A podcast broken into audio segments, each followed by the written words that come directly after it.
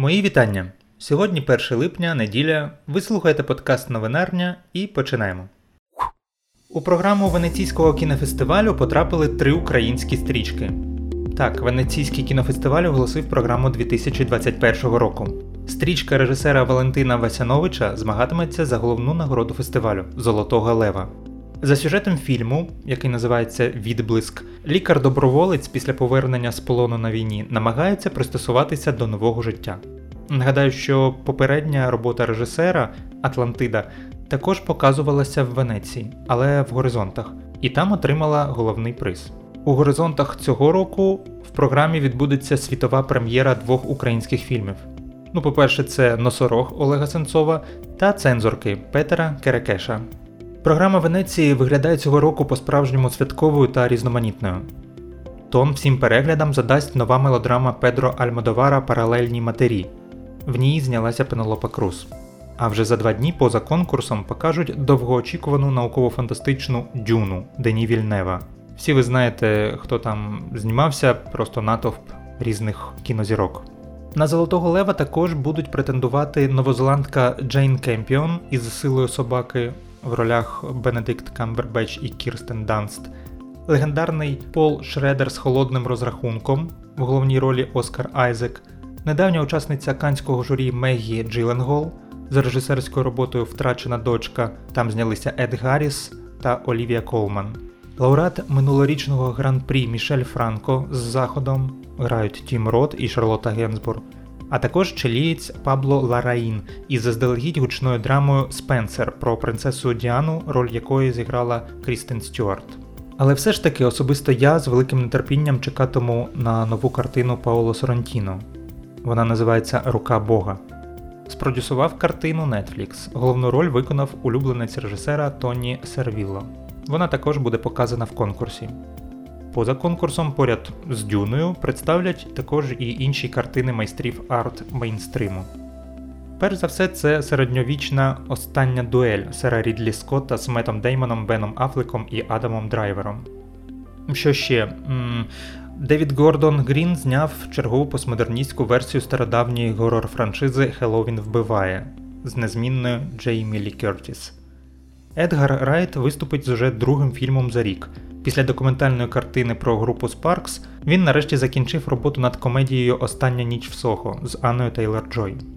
І це тільки перелік зірок сучасної режисури. Як завжди, в основній програмі величезна кількість нових імен і інтригуючих назв, щось з цього напевно піднесе приємні сюрпризи. Наступна новина доволі цікава. 18-річним жителям Франції видали по 300 євро на культурне просвітництво. Як думаєте, що вони зробили? Ну подумайте, що б ви зробили, якби вам дали 300 євро на культурне просвітництво? М? Французи почали купувати комікси. Уряд Франції відзвітував про ефективність кампанії, яку проводять серед 18-річних громадян країни. Її учасникам видали по 300 євро, які можна витратити на щось пов'язане з культурою. Там на квитки, на концерти, музичні інструменти, різні книги а ті стали масово купувати комікси, зокрема манго. Принаймні так зазначає автор The New York Times. Державна кампанія називається Le Pes Culture. Перепрошую за мою французьку. Її мета спонукати молодих людей цікавитися культурою, а заодно допомогти магазинам і установам культури оговтатися після коронавірусних обмежень. Приєднатися до такої програми нескладно, можна через мобільний додаток. 18-річні французи скачують його, реєструються і вибирають на що хочуть витратити гроші. Звучить просто казково. Серед варіантів у вас є м, такі опції: квитки в кіно, музеї, галереї, виставки. Далі підписки на розважальні та освітні послуги. Наступний пункт книги, тобто фізичні або цифрові копії, комікси, фільми, ігри. Є ще варіант замовити уроки танцю або малювання. Ну і просто товари для творчості, різні музичні інструменти. Вже через два місяці після запуску до програми приєдналися більше 600 тисяч молодих людей. Аналітики вивчили їх витрати і визначили, що найчастіше в додатку вибирали книги.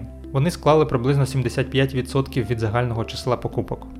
Дві третини від цього числа припадають на комікси і манго. Однак тестова версія компанії, її проводили з невеликою кількістю людей, показала інші результати. Учасники експерименту частіше записувалися на уроки в творчих сферах і ходили в музеї. Ну, як бачимо, книги та комікси все ж таки перемогли. У 2022 році уряд країни має намір розширити таку програму і відкрити її для підлітків. Їм будуть видавати по 200 євро. Ось таке воно культурне життя у Франції. А що ж там в Україні? У Києві відкриють перший в місті музей сучасного мистецтва. Я дуже зрадів, коли про це дізнався, але потім прочитав, що проект планують реалізувати протягом 3-5 років. Тобто це значить, що може й довше. Ну і також ще локацію для музею не знайшли. Тому. Нью-Йоркський літературний фестиваль зможе без проблем відвідати кожен українець. Здивовані? Справа в тому, що незабаром 2 та 3 жовтня у селищі міського типу Нью-Йорк Донецької області відбудеться літературний фестиваль. Проект волонтерський наразі не має фінансування. Основні витрати покриває організаторка фестивалю, письменниця Вікторія Амеріна. Я попросив Вікторію розказати докладніше про фест. Слухаємо. Вітаю, мене звати Вікторія Меліна. Я письменниця, авторка романів Синдром листопаду та Дім для дома, львівська письменниця, але відтепер і також засновниця Нью-Йоркського літературного фестивалю. З назви може здатися, що цей фестиваль має пройти в Америці, ну а як же карантин. Але Нью-Йоркський літературний фестиваль відбудеться в Україні. Він відбудеться в іншому Нью-Йорку, нашому Нью-Йорку, рідному для мене Нью-Йорку, а саме в СМТ Нью-Йорк, яке знаходиться в Донецькій області, не так далеко від е, лінії розмежування. Цей фестиваль пройде вперше 2-3 жовтня. В ньому братимуть участь е, такі автори, як е, Олена Стяжкіна, Сергій Жадан, Катерина Михаліцина, Галина Крук, е, Катерина Калитко. Також ми веземо добру дитячу програму. Буде Галина Вдовиченко, яка, звісно, є не лише дитячою письменницею, але також і романісткою. Але тут, мабуть, акцент все ж таки мені хочеться зробити на її книжці, зокрема новій книжці «36,6 котів. Також Катерина Михаліцина буде виступати і в дорослій в дитячій програмі. І веземо Сашка Дерманського. Нам допомагає в цьому, зокрема, е, Тетяна Полепець, яка е, разом з ГО Книжкова Толока вже організувала багато поїздок. Та моєю е, ну, головною партнеркою, власне, організаторкою фестивалю є голова громадської організації Культурний елеватор, яку ми разом заснували. І ось, власне, громадська організація, наша культурний елеватор, і організовує Нью-Йоркський літературний фестиваль. Ми, е, власне, цей е, фестиваль плануємо не так, як прийнято проводити фестивалі на лінії розмежування. Ну, точніше, напевно, е, ну, ближче до до фронту, хіба що Авдіївський фестиваль мистецтв проходить. Я була там кілька разів. Ось, Але ну, переважно немає фокусної теми. і це Ну, Просто така спроба е, якось освітлити життя людей, які живуть поруч з війною. Ми, звісно, таку мету теж ставимо, але ну, хочеться витримати напевно таку концепцію. Ми е, обрали фокусну тему, і ці першою фокусною темою першого Нью-Йоркського літературного фестивалю стане справжні імена, справжні історії. Ми таким чином хочемо підкреслити власне те, що не просто селище Новгородське, ну чомусь ось раптом перейменували в е, Нью-Йорк, ніби як стверджує російське телебачення, намагаючись е, американізувати Україну. Це, звісно ж, зовсім не так. А Нью-Йорк е, був Нью-Йорком до 1951 року. Поки Сталін не перейменував СМТ Нью-Йорк у Новгородське, ну, через те, що е, почалася холодна війна, і американська назва стала недоречною. Ну, не американська, а назва, яка асоціювалася, скажімо, з Америкою. Але ми хочемо відродити ось ту мрію, яка була, мабуть, в тих людей, які так назвали це селище ще в 19 сторіччі. Оцю мрію про європейська насправді дуже мрія. Оцю мрію про побудову е, прекрасного міста в новому світі та на новому місці. І насправді зараз е, ми теж, можливо, в такій точці, коли треба відбудовувати і віднаходити нові сенси в містах на Донеччині, містах і селищах. І ось, власне, ми повертаємо цю стару е, назву, повертаємо її не так, як це зробила Верховна Рада, просто та перейменувавши, але не е, жодним чином, звісно, не загасивши суперечки всередині самого селища про те, Нью-Йорк, воно чи Новгородське. Ми хочемо, власне, з мешканцями окремо говорити про це. Е, буде проведена дискусія, в якій візьмуть участь і власне письменники всеукраїнського рівня і місцеві активісти, е, яка буде називатися Як українському Нью-Йорку зацікавити світ. Також буде освітня програма, наприклад, Олена Стяжкіна читатиме лекцію Історія Донеччини втрачена чи вкрадена. Отже, ми, власне, акцентуємося на тому, щоб повертати справжні імена і справжні історії. Сподіваюся, що е, Нью-Йоркський літературний фестиваль виконує обидві свої цілі, і цими цілями є з одного боку, звісно ж, підвищення покращення культурного рівня в самому цьому селищі. Ну а з іншого боку, це, звісно, промоція українського Нью-Йорку в Україні та світі.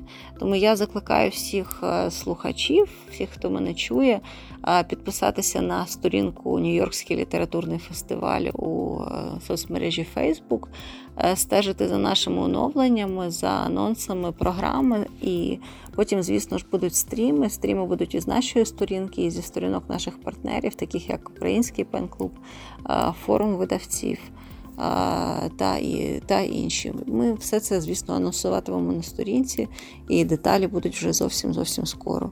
Дякую і давайте не залишати наш Нью-Йорк. Так, дійсно, у фестивалю з'явилася офіційна сторінка у Фейсбуці. Я вже підписався і вам також раджу. Посилання додам в опис до подкасту. Ще треба додати, що СМТ Нью-Йорк розташоване на річці Кривий Торець, за 10 км від Турецька та за 38 км від Донецька. Отож, всіх запрошуємо. Google додав більше ніж півтори тисячі гігапіксельних творів мистецтва в розділ Arts and Culture. Дуже сильний зум дозволяє розглянути шари масла на картині Зоряна ніч Ван Гога або тріщинки на обличчі дівчини з перливою сережкою Вермеєра. Кінці липня платформа Google Arts and Culture оновила розділ творів мистецтва. Вони доступні в надвисокому дозволі близько 1 гігапікселя. Це 1000 мегапікселів.